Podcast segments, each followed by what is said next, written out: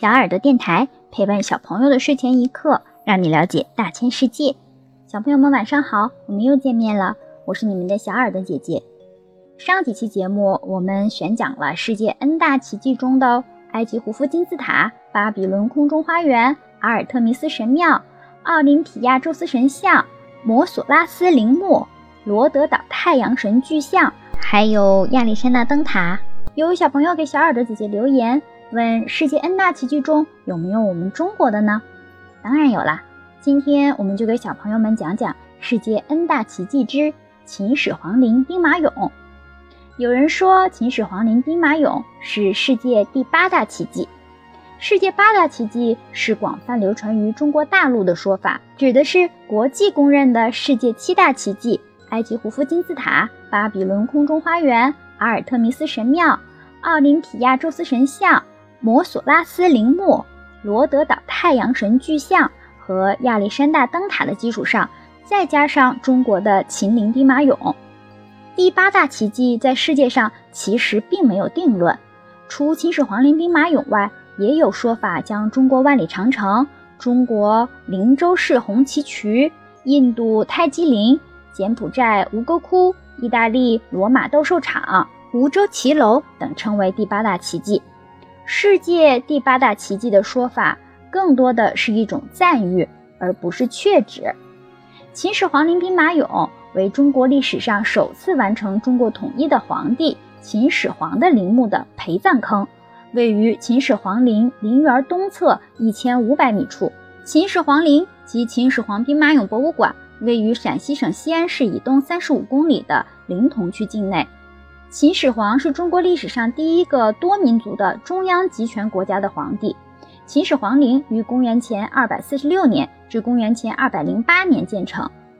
也是中国历史上第一个皇帝陵园。此外，秦始皇陵兵马俑全部面向大海的方向。在出土的大批兵马俑中，武士俑一般高度在 1.8 米左右，将军俑则高 1.96 米，陶马也高约 1.7 米。其形体的大小、高矮均不让真人真马。西汉以后的名器陶俑，其高大程度均在秦俑以下。秦始皇兵马俑陪葬坑坐西向东，三坑呈品字形排列。最早发现的是1号俑坑，呈长方形，东西长230米，南北宽62米，深约5米，总面积14260平方米。内有6000个左右的兵马俑，四面有斜坡门道，左右两侧有各有一个兵马俑坑，现称2号坑和3号坑。出土文物在证实一些史实的同时，也同样给专家学者带来了很多问题。兵马俑由于其特殊时代背景和出土量之大，它制造出来的未解之谜也远远多于任何出土文物。这些谜团涉及到政治、社会、科技、文化等方方面面。比如说，过去认为中国的雕塑艺术是在南北朝以后佛教传入中国才真正发展起来的。兵马俑发现以后，可以看出中国的雕塑艺术远在秦代就已经达到了很高的成就。古代民间雕塑有6法，堆雕、捏贴、画刻，兵马俑上都有。另外，从雕塑风格上讲，秦的雕塑艺术与西方有所不同，西方是高度的写实，秦俑不是这样，它写实，但带着一定的写意。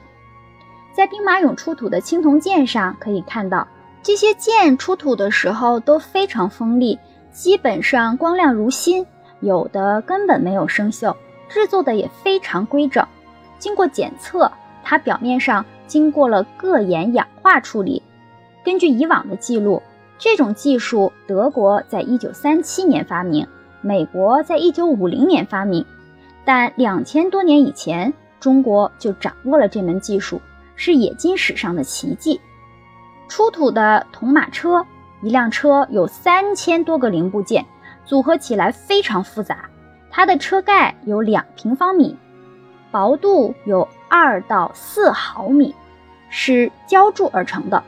这对温度的要求非常严格，过高、过低都会千疮百孔。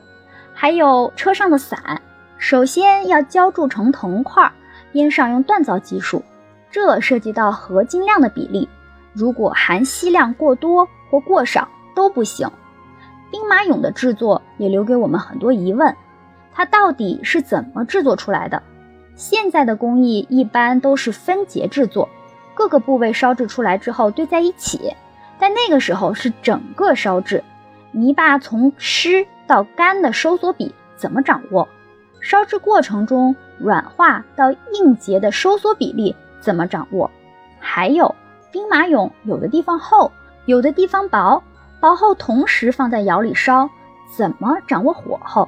还有泥巴掺和石英砂的比例怎么掌握？诸如此类的技术问题在当时都是怎么解决的呢？随着时间的推移，相信这些问题都会有答案。秦始皇陵兵马俑上凝聚了太多中国古代人民的智慧和高超技艺，有兴趣的小朋友可以和爸爸妈妈一起去看看。好了，小朋友们，关于世界 N 大奇迹的系列节目就告一段落了，后续会开讲其他的新话题。如果小朋友们想要了解大千世界更多知识，可以请爸爸妈妈关注我们的微信公众号小耳朵听大世界，也可以上喜马拉雅、荔枝和蜻蜓去收听我们的节目。我们明天晚上不见不散，小朋友们晚安。